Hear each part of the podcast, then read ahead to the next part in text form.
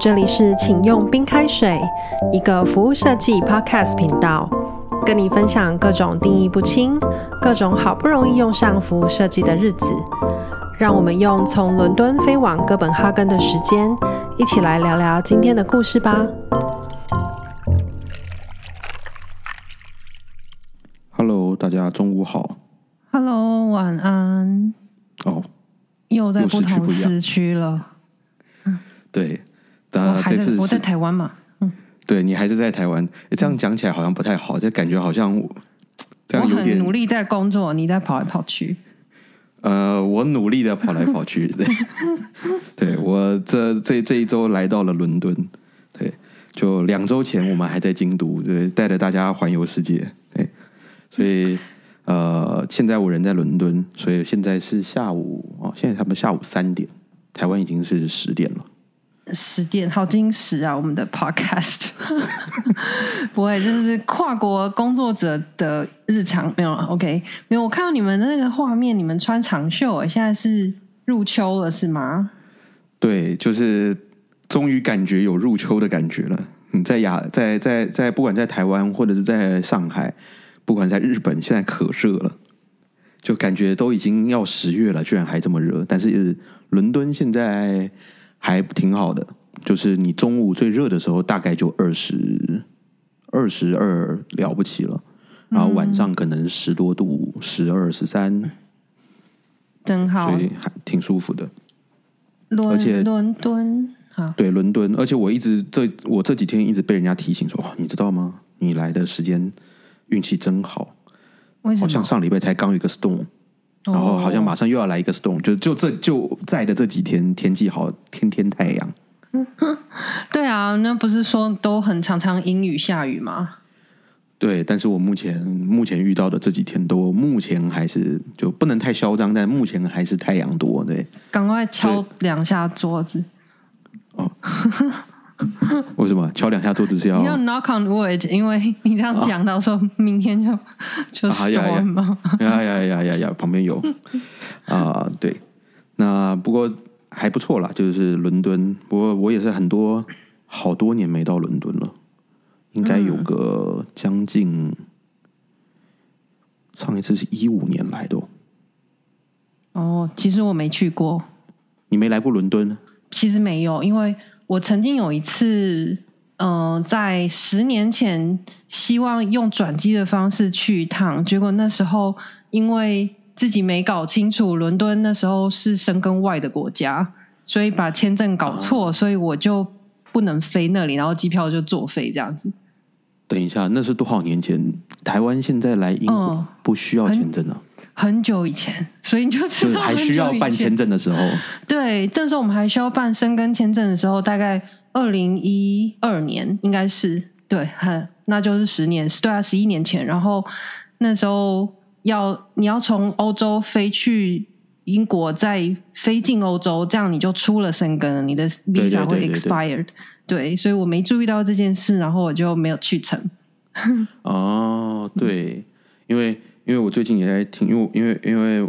我我我老婆是需要办签证的嘛，然后结果她这一次呢，就是办签证就很难，就整个因为我们接下来马上要要去德国，然后、所以就在看，然后就在查查查大家办签证的这个经经验，就发现还有真的就 exactly 人家当初不知道是怎么申请的，然后他是从哪里到哪里，我有点忘了，反正。人家居然就给了他一天的 visa，就嗯，literally 就一天给一天，因为为什么？因为他就说哦，我要去那边开会，那一天要开会，移民官就给他一天 早知道就说要开一个礼拜了。之类的，对，所以我就说啊，这是太夸张。然后这次我们的申请也是，他真的你当初的计划写几天，他真的就 literally 就给你几天多，哦好像多了，好像有前后多个一天之类，但是就是非常卡的非常非常的紧，然后嗯嗯嗯，所以办办就如果有需要办签证的朋友，就会就来欧洲，其实有点有点不容易。说老实话，我现在自己感觉嗯，对啊。OK，中秋节快到嘞、哦，这么快转进中秋节，好是中秋节快到了。对，我们现在在等一下，我们现在讲中秋节就会暴露了一件很严重的事实，就是因为嗯这一集剪出来的时间，大家听到不知道已经是几月。哎呦，每次都嘛这样啊！我这边说，因为现在夏天，现在春天这样，那春天都是冬天听到哎。不过现在现在全球暖化，所以大家对于那个 你当你讲什么天的时候的那个那个敏感度没有那么敏感，但你讲中秋节就很明确的是几月几号。可是我就最喜欢中秋节啊！我觉得端午就还好。为什么你最喜欢中秋节？不知道，我就觉得那感觉不错。然后春节有点多，然后所以中秋节有点像 nice little holiday 那种感觉。哦呀，所以中秋节对你来说有什么特别的计划吗？其实没有哎，但以以就会以前就会烤肉什么，但现在比较少。然后嗯，会因为就是合作客户会送一些不同的蛋黄酥，然后然后台湾有时候最近有点人太无聊，就会在那里封哪一个牌子比较好吃什么的，所以人心中都有自己最好吃最好吃的牌子。哎，对，我觉得这件事情有一个我其实没 get 到，虽然我我是台湾人，但是我没有 get 到的一件事情是，我还是因为这跟家庭有关系。我的中秋节吃的是月饼，蛋黄酥会有，可是它不是主要的，就它有点像配角，就是你说哦，中秋节你会吃一些糕点，所以会有蛋黄酥这个选项。可是如果是送礼。或者是说，不一定是送礼，就自己家说哦，我们要吃月饼，它一定会有一个月饼的存在，反而不是蛋黄酥。所以你们家是吃月饼，是港式月饼吗？港式月饼哦，而且必须是奇华的，对。为什么？就怎么说？就是呃，我我们家我不确定，我们家是反正我个人口味是这样的。我我觉得我爸也是，虽然他还会吃一些什么其他五仁，但是我就是会吃。呃，莲蓉月饼有没有蛋黄其实无所谓，就纯莲蓉月饼我也 OK。有蛋黄的蛋一个黄两个黄都好，甚至最近好像有出到四个黄的莲蓉月饼，就胆固醇甜度。哎，我 等下吃吃蛋黄啊，有胆固醇这件事情还存在吗？不是已经说还好了吗？还好啊，可是你吃一次四个在里面，可能也有一些没有啦，你也不会有人一次 吃吃一整个月饼吧？一整个月饼你一次吃得下？我不知道，我不敢吃啊，所以我对这个没有经验。对，所以所以所以等下，所以你的中秋节是不吃月饼的？对啊，我其实 seriously，其实我中式糕饼我都一概不太敢吃的，就是是比较奇怪的，我只吃蛋黄酥，其他都不吃。哦，然后蛋黄酥还是近代的事。所以你你想象中的月饼吃，你会觉得它很 heavy，对不对？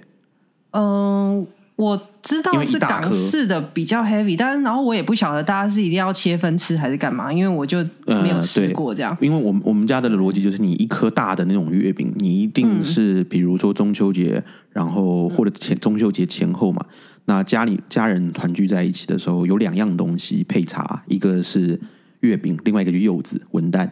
嗯嗯嗯嗯，对，那你月饼一定是一个切了以后，然后切成一小片一小片的，然后大家分着吃，所以你不会，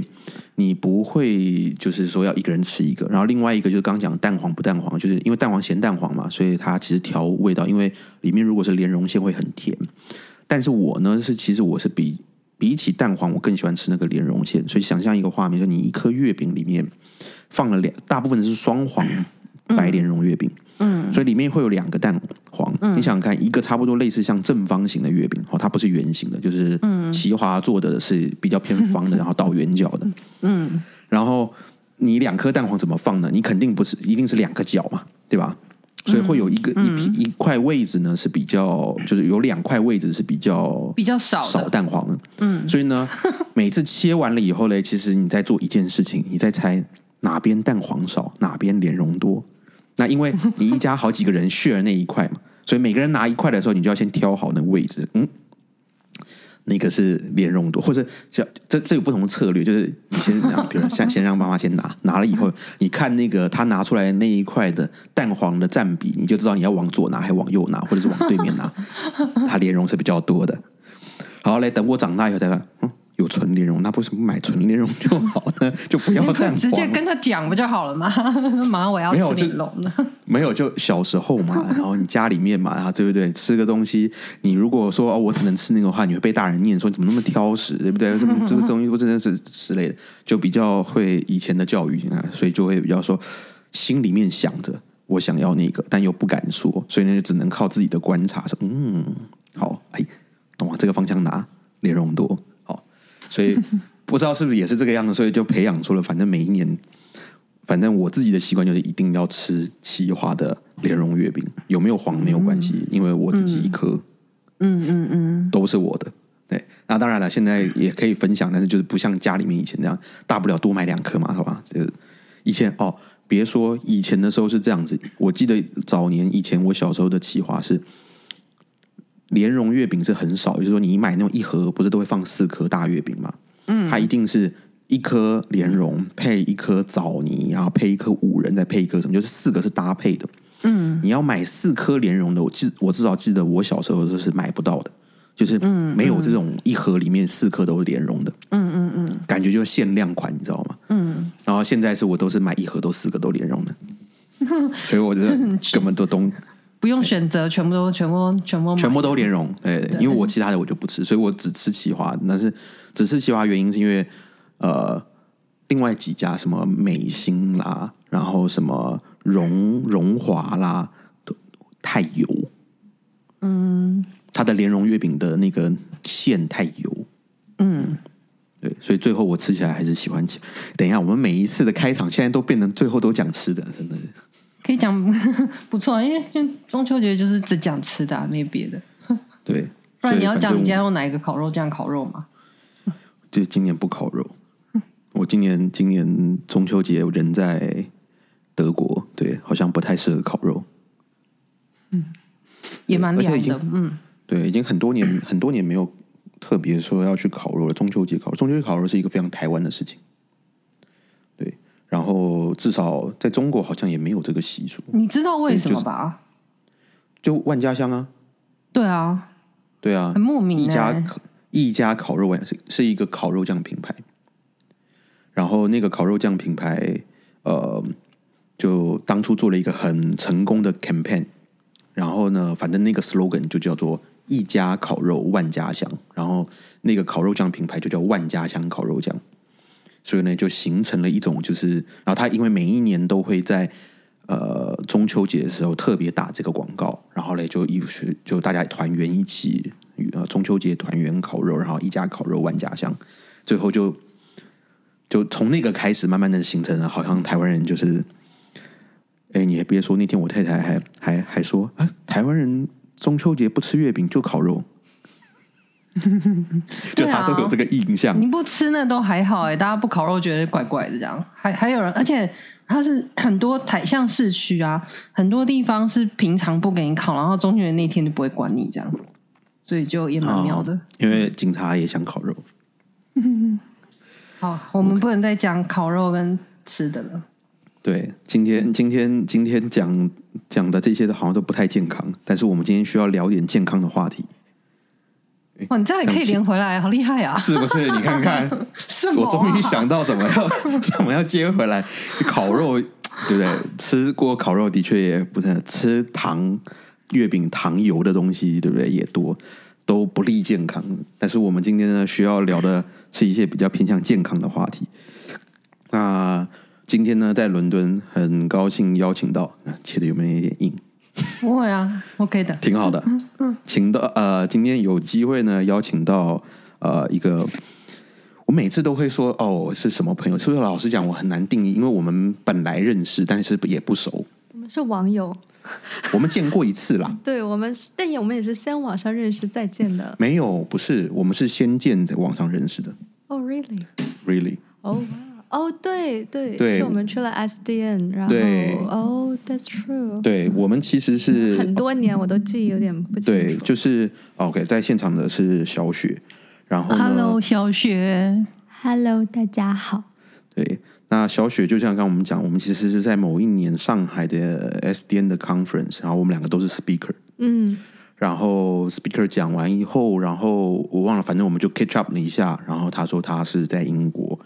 然后只是刚好回中国，然后就那时候给了一个 speech。Literally，我我其实忘了你那时候讲什么。没关系，我当时大概是讲一些很就是什么是服务设计这种很 general 的 topic。对，但是但是但是在相对上面来讲呢，就是跟在场的其他的 Chinese 的 speaker 来讲，就是比较 impressed。哦，谢谢。这样讲我们得罪人。对，你但是你这个不会有放那个小宇宙的吗？这样你可以吗？不是啊，没有，应该是这么说，因为那个时候我我至少在那个 conference 能够找到的 local 的 speaker，大部分的讲者讲的东西，其实很多的都还是比较偏向于哦，what we do，就是那些所谓的，你可以说它是 case study，但是更多的就是有点像。Business 的一些 promotion 的东西，哦，说我们做了这个东西，用了这样的，但其实这个在 conference 上很常见嘛，对吧？因为你尤其在中国的很多的 conference，其实大部分都说啊，我来做了什么，跟你讲讲我做了什么 case 多么了不起，我做了什么东西多么了不起。嗯，但实际上真的能够回到本质去谈所谓的服务设计是什么，或者是说啊，服务设计的一些比较比较，either 你说是 basic 的一些一些 philosophy 的东西的，其实。就不多嘛，嗯，因为大部分其实现场分享的人都不一定是真的服务设计的从业人员，只是说哦，你做东西很服务设计，那我们来来个 case 聊一聊这样子。在中国那个时候，大部分都是这样子，所以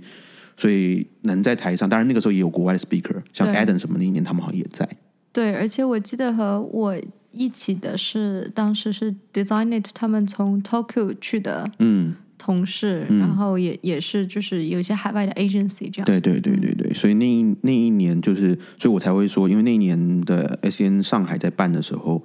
呃，是有一些 global 的就就一些一些的 practitioner 嗯参与的，所以那一些就非常 familiar，就是啊，就但是你说 local 的，在中国 local 的。当然了，后来才知道不是 local 的，其实也不是 local 的，就是 base 在伦敦的，不是 base 在中国的，所以哦，that's why。但是哦，有一个 Chinese speaker，但是 OK，但是讲的东西跟其他的 Chinese speaker 不太一样，所以就哎就 catch up 了一下，嗯，然后就那个时候就见就见过那么一面，之后就变网友了。对，之后我们就在不同的 continent，然后我我就记得我们会偶尔线上连接，然后一开始每一次连接你都在一个不同的国家、不同的地方啊，对。对，所以就反正就一直都没有我们，反正我们那时候连接，然后后来想说我们要做 podcast 也问你，然后我们是也也拉了很长一段时间，因为你那时候好像也在对，就就是不断 traveling，其实你在 relocate 你自己嘛，对吧？对对，所以所以今天有机会刚好。我其实我到伦敦，其实你也才刚回到伦敦没多久。我上周末刚搬回来，所以我们 timing 就时间凑得很好。对，就小雪也才刚搬回伦敦，所以呢，嗯嗯其实我们今天呃有机会在伦敦碰面，然后一起来聊聊你的一些呃 practice，其实是蛮好的缘分。而且其实聊就我知道，就聊的其实就会是你 relocate 之前嗯在的地方做的事情嘛。对。所以刚好今天也最好是一个好的时间、好的机会，然后来聊聊小雪在，其实，在北欧对吧？对。那个这个现在今天我们要聊，其实就是贝在北欧，其实不是英国对吧？呃，有几个项目，然后我觉得其中可能相关的分享会是在各个不同地方做的吧，以北欧为主，然后可能我们也会聊到一些嗯，之前以前更早在伦敦做的案子这样。OK OK，挺好。那正式开始之前，我们还是先来点轻松的。天哪，我们现在已经 已经很久，已经很久了。不过，anyway，还是要有这个，就是呃，分享三件关于你的事情。我昨天想了很久，我觉得我发现自己是个很无聊的人，然后就 OK，我两两真一假哦，两真一假，OK，OK，好，三个，我就就随便顺序讲了。好，嗯，第一个是我在 Duolingo 那个学语言的 App 上学了四国语言。OK，第一个，嗯，OK，好。然后第二个是我一直给自己定了一个目标，就是保持一个记录，说我去的国家数量和我的年纪一样多。OK，OK，OK。然后第三个是我过去两年在吃素。啊，天哪，这有点难，但是。等我比较，等下我我我们我知道我们其实应该要直接猜，但是我对第二个就是意思是说，你现在去过三十个国家，就对，比如说对，差不多之类的，嗯，啊，开始你怎么说？你觉得呢？哪一个是假的？我觉得一跟三比较真。嗯，貌似比较真嘛，对不对？你说在 Duolingo 上面学四个语言，对啊，然后三的话，vegetarian 或 vegan，我去年也一年啊，所以好像不是很难，好像所以比较难的应该是这个美学。但是，但是以小雪现在年纪来讲，我就是如果假设她现在八十岁，我说 It's really not impossible，但是她现在还算年轻，那个数字没有很。但是我我有身边有这个数字的朋友，然后那个 travel 的那个频率很高、欸，就是其实不是非常容易达成，我觉得。他 base 在欧洲哦。我说小雪 base 在欧洲，其实要去隔壁就，比如你看整个欧洲都走一遍，就十几个国家了，对吧？对啊，但是他有一个状态是，有一些国家就是到了某一个数字以后，你就会很难上去，这样，因为开始太远。也是啦，也是没有，所以你要东南亚猜二对吧？也可以一次捞十个这样，但就对啊，所以所以你要猜二对吧？我想一下哦，好，我猜二好了，你猜二，可能又要错了，那我觉得很少能够猜对。没有，你上次是对的，你上次是你对的，上次太简单，没有，上次那个也不是不简单。那好好你换个没关系，那我我猜，我呀，我我其实想猜猜，因为我觉得你在欧洲的状态里面去学几国的语言这件事情，其实 really make sense。等一下，嗯，在 Duolingo 上学四个语言，所以肯定没有中文跟英文。因为不需要嘛，你在 Duolingo 上学中文、学英文要干嘛？你一定是另外学四种语言，对吧？嗯，是这个意思吗？是这个意思。但你们不可以再问问题哦哦。哦哦，呀，就会你看，然后问那接下来问你可以你学到什么程度呢？对我刚刚一直有想，但我觉得这样太 over，所以你要说哪四个语言的？对啊我那我猜一，那我就要猜一。OK，好，你们两个都猜错，啊！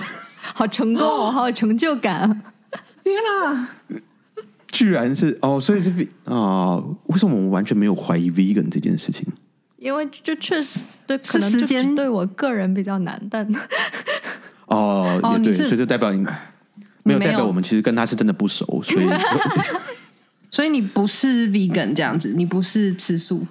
我不是。但因为因为我男朋友是，所以我最近两年就一直在被挑战说要去吃素这件事。然后后来我发现我好像没办法。很困难，对，哦，所以还是还是还是不够熟，所以呢就不知道就是这个这个有的时候我们认识一个朋友说，这人吃素怎么可能？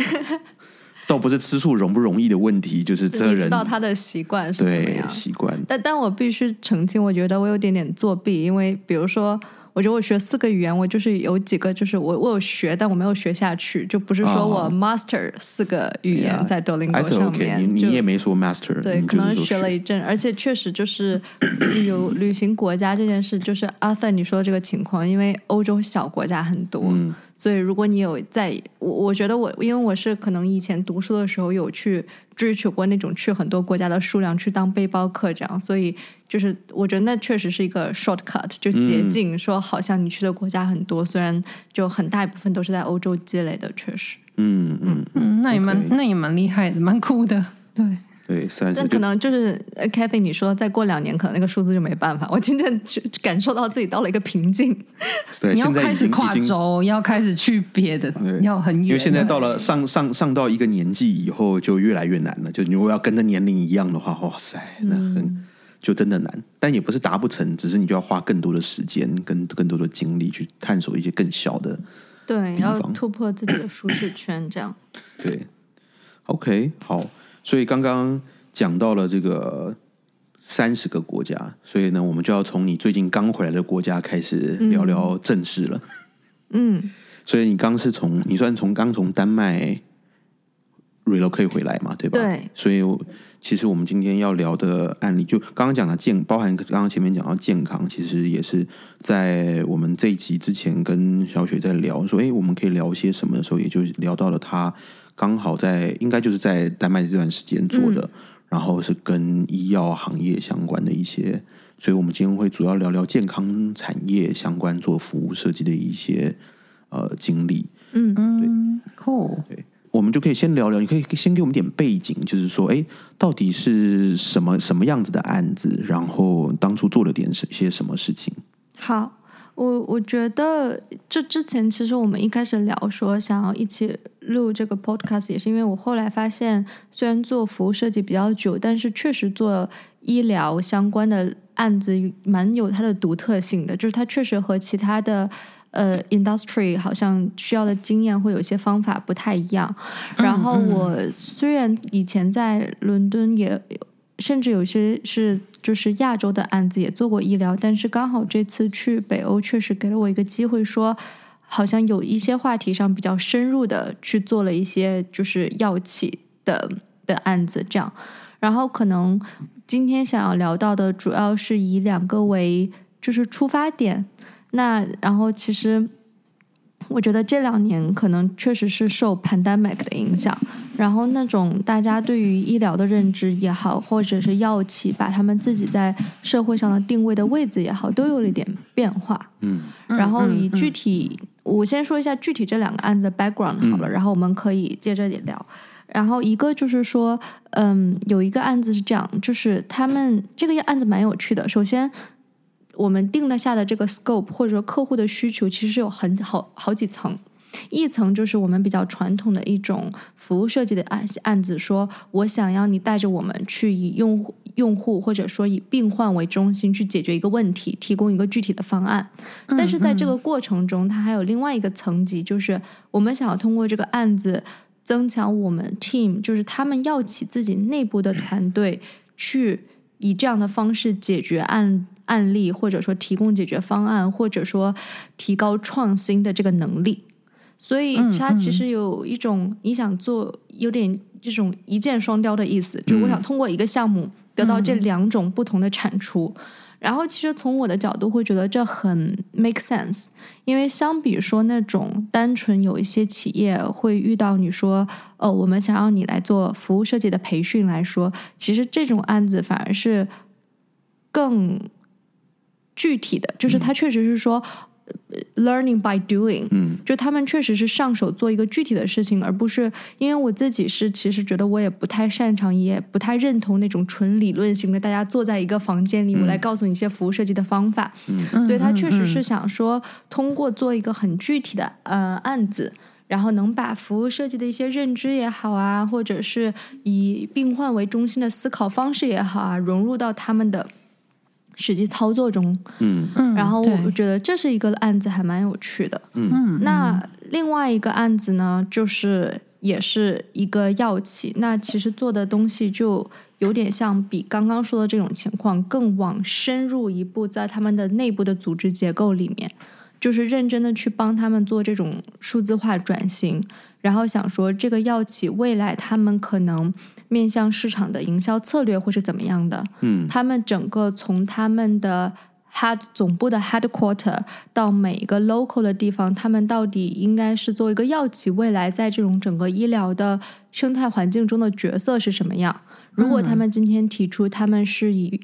嗯病人为中心，或者以疾病的治疗为中心的话，那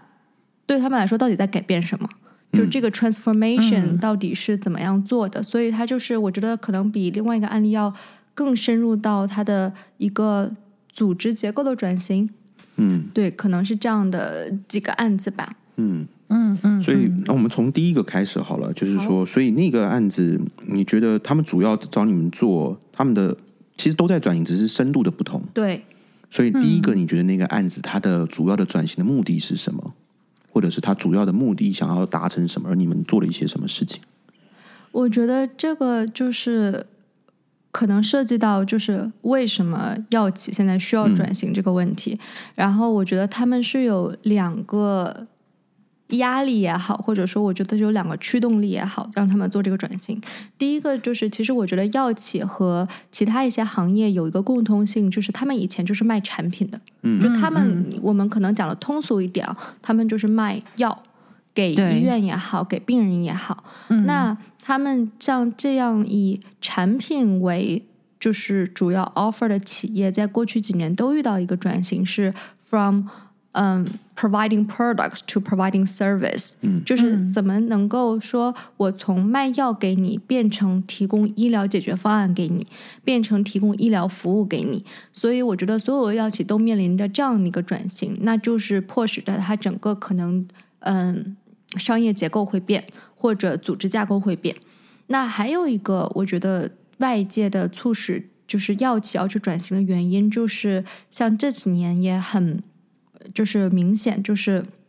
医疗和科技的相关性越来越紧密了。就包括我们都能看到的那种，像比如说是如何 AI 和 machine learning 去 drive 这个医疗的嗯诊断也好啊，还有包括说，其实药企它在这种很多医药的研究和开发上走得很前面，所以科技和医疗的结合也迫使着他们在做一个转型。嗯嗯，所以我觉得是基于这种大环境下，他们都意识到说，哦，我们需要去做这件事情。然后同时，我又觉得也有这种 customer centric，就是以用户为中心这个角度，其实渗入了这个药企。嗯，就比如说以这个药企为例，我觉得很有意思，就是我也是一开始有惊讶到，他们在药企里面有一个很具体的 title，就是他们内部有一种嗯职位叫做 patient journey manager。嗯哦，然后，然后对于我们服务设计的人来说，我们就觉得，OK，这几个词我都认识，但是你摆在一起作为一个药企，你们在里面在做什么事情？嗯嗯，那其实这个表现出了我的，我现在回头看，我觉得这个表现出的是这个药企想要去 push 这个公司变成更以病患为中心的一个开始，是我先任命一个这个职位，然后我们让他去变成能代表病患的人，能够去带着他的同事们去以病人为中心的人。嗯，嗯，所以我觉得大概这个项目当时的出发点是这样的是的。这样子。对那因为实际实际在药企里面，因为我自己也有也有药企的客户，所以嗯就就像你讲的 patient journey 的 management 的 manager，其实都是一个问题是。其实药企在本质上面，当然可能不同的国家会有不同的但是它的本质上都有一个呃道德层面的部分。其实药企是药企的人其实是没办法直接接触病患的，对，他是不能够跳过，然后直接去接触病患，他们有一个这个 ethic 的问题，所以当他谈 patient 的 century 的时候，或者 patient 的 journey 的时候，他们其实是隔得很远的，他们是完全真的不知道 patient 嗯。的状状态。嗯，所以当初你们在做你们的这个案子的时候，嗯。你们觉得他跟你一开始听到这个词，跟你对他，因为我我也老实说，我当初作为也是 server design 的，第一次听到药企这样的词，我就说、哦，that's really advanced，就是说你们已经这么深了，但是实际了解就嗯，不是这么回事。嗯。你觉得你当初进去的时候，这个案子做的时候，你觉得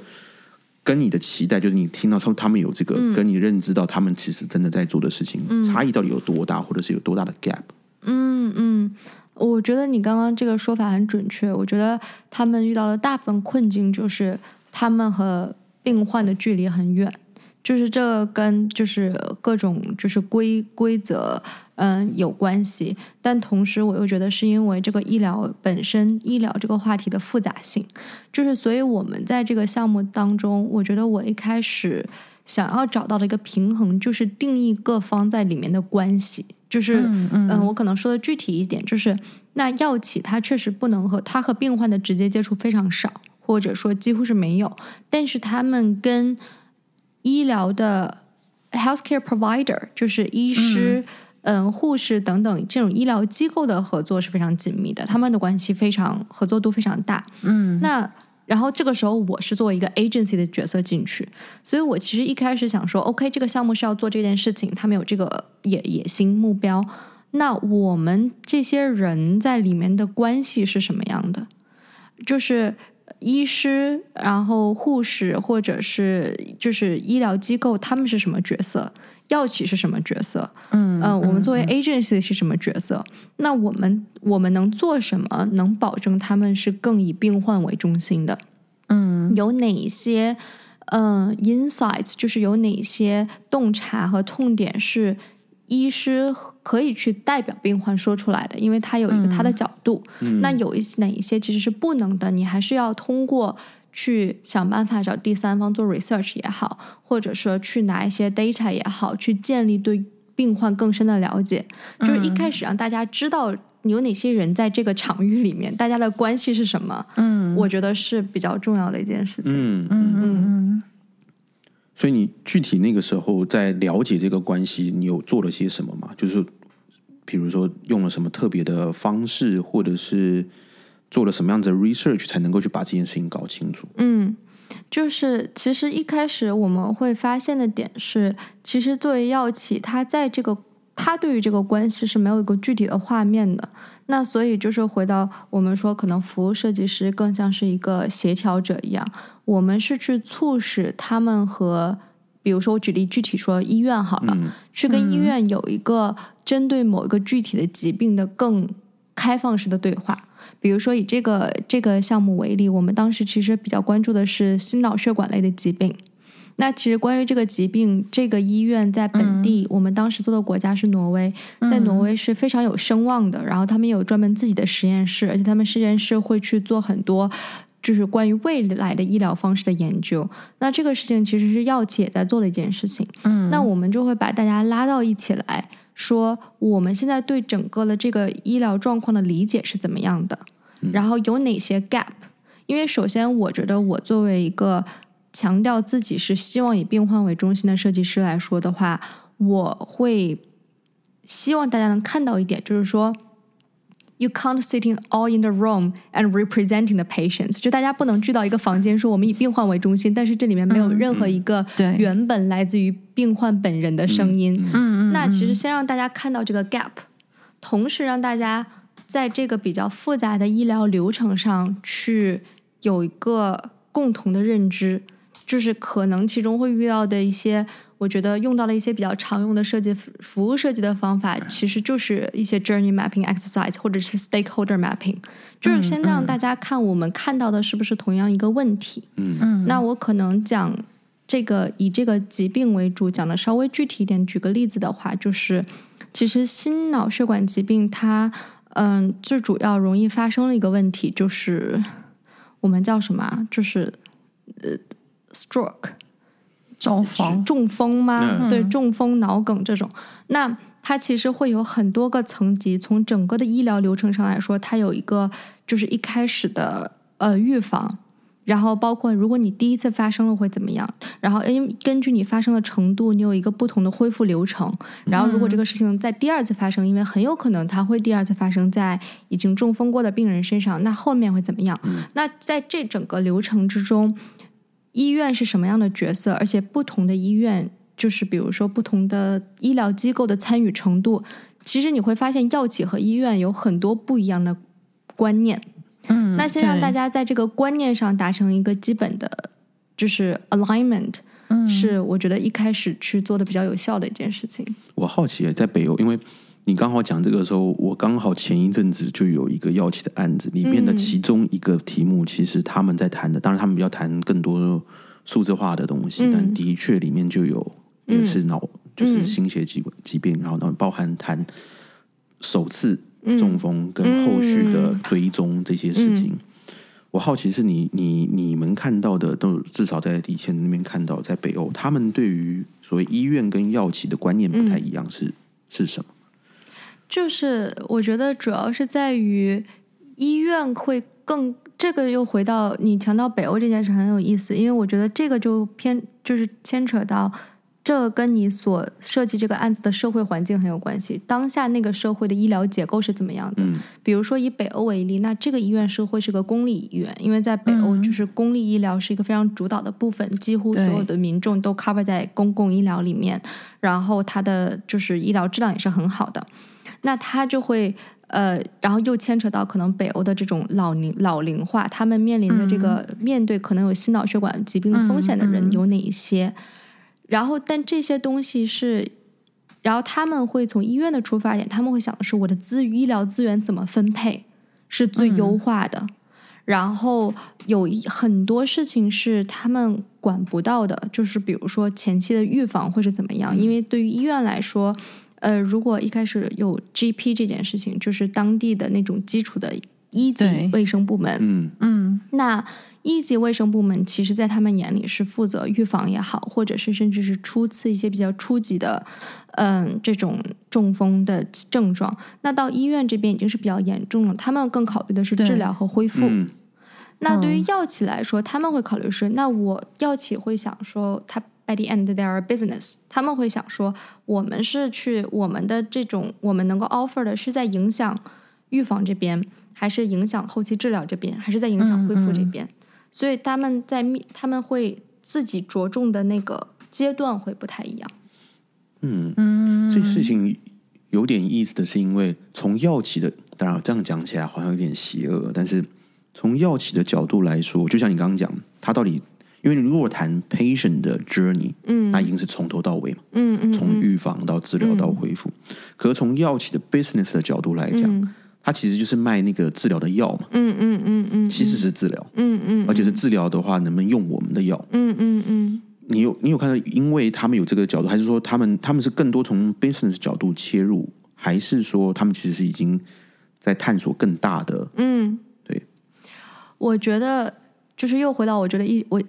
我两年的生活经验，也就是除了说我这个项目之外，我有一个总体的观察，我觉得北欧是一个 bubble。嗯，就是我为什么会讲这件事，因为我觉得我以前学服务设计的时候，就会有这种感觉，就是因为北欧它整个的社会发展程度也好，它整个的服务的基础架构也好，允许了它做一些相对比较理想化的事情。嗯。就我觉得大部分药企在全球各个市场的现状，其实是阿森你说的这种情况，他们最花钱的部门是 marketing，他们最在意的事情是他们的 sales。嗯但是因为我觉得北欧的这个独特性，就是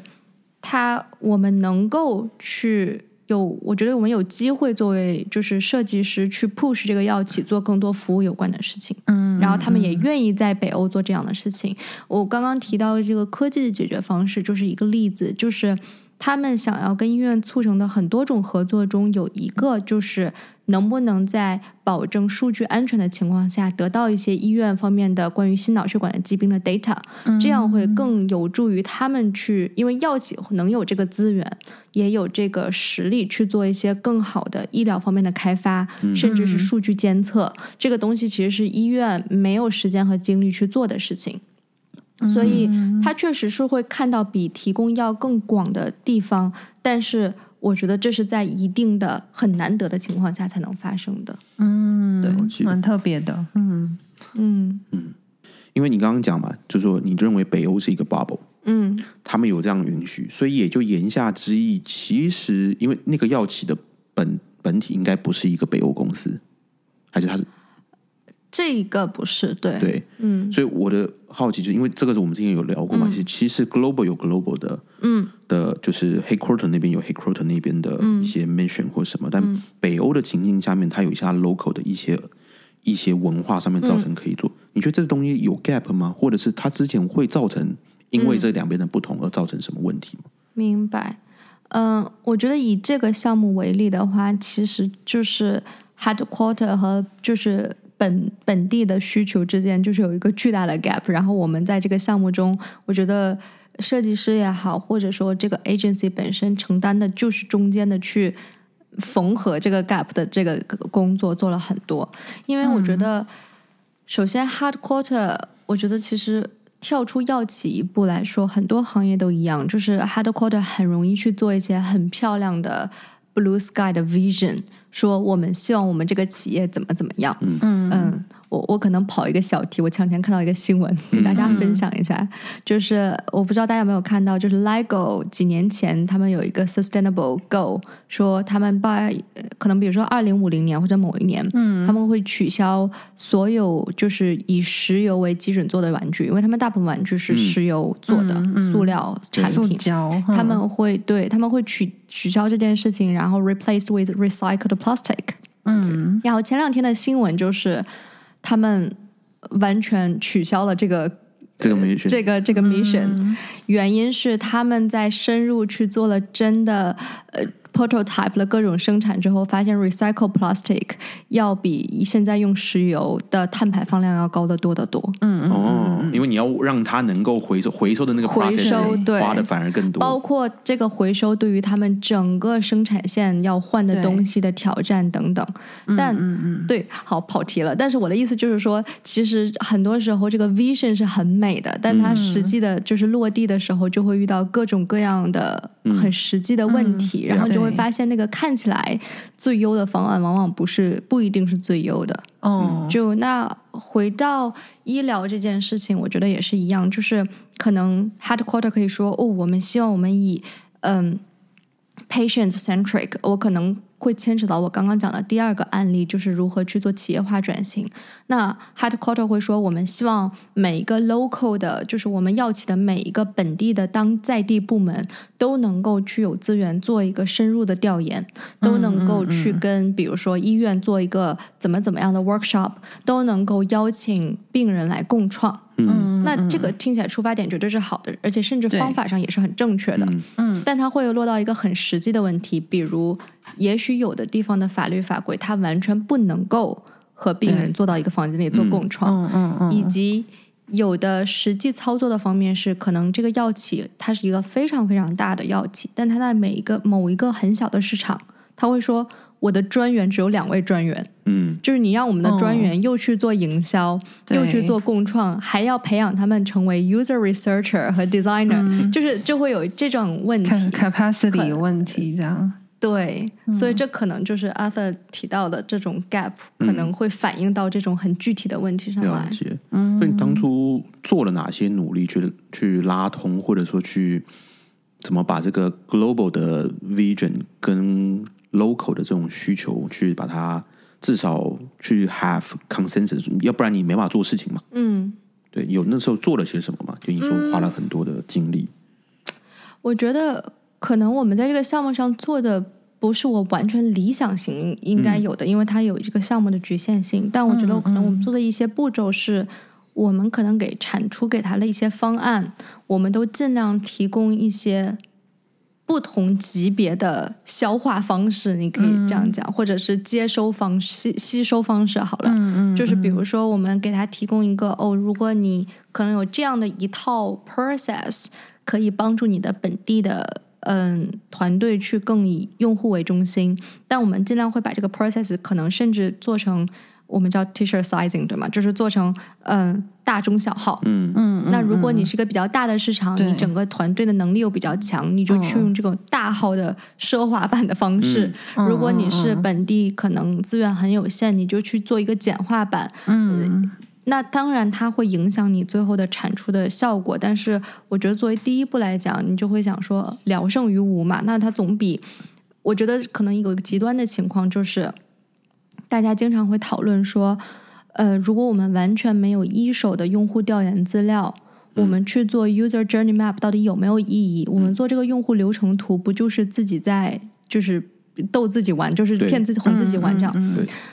那我的会持的一个观点是说，其实他当然不能说自己是以用户为中心，但是让他们去梳理这个，试着用以用户的角度去梳理这个流程，对于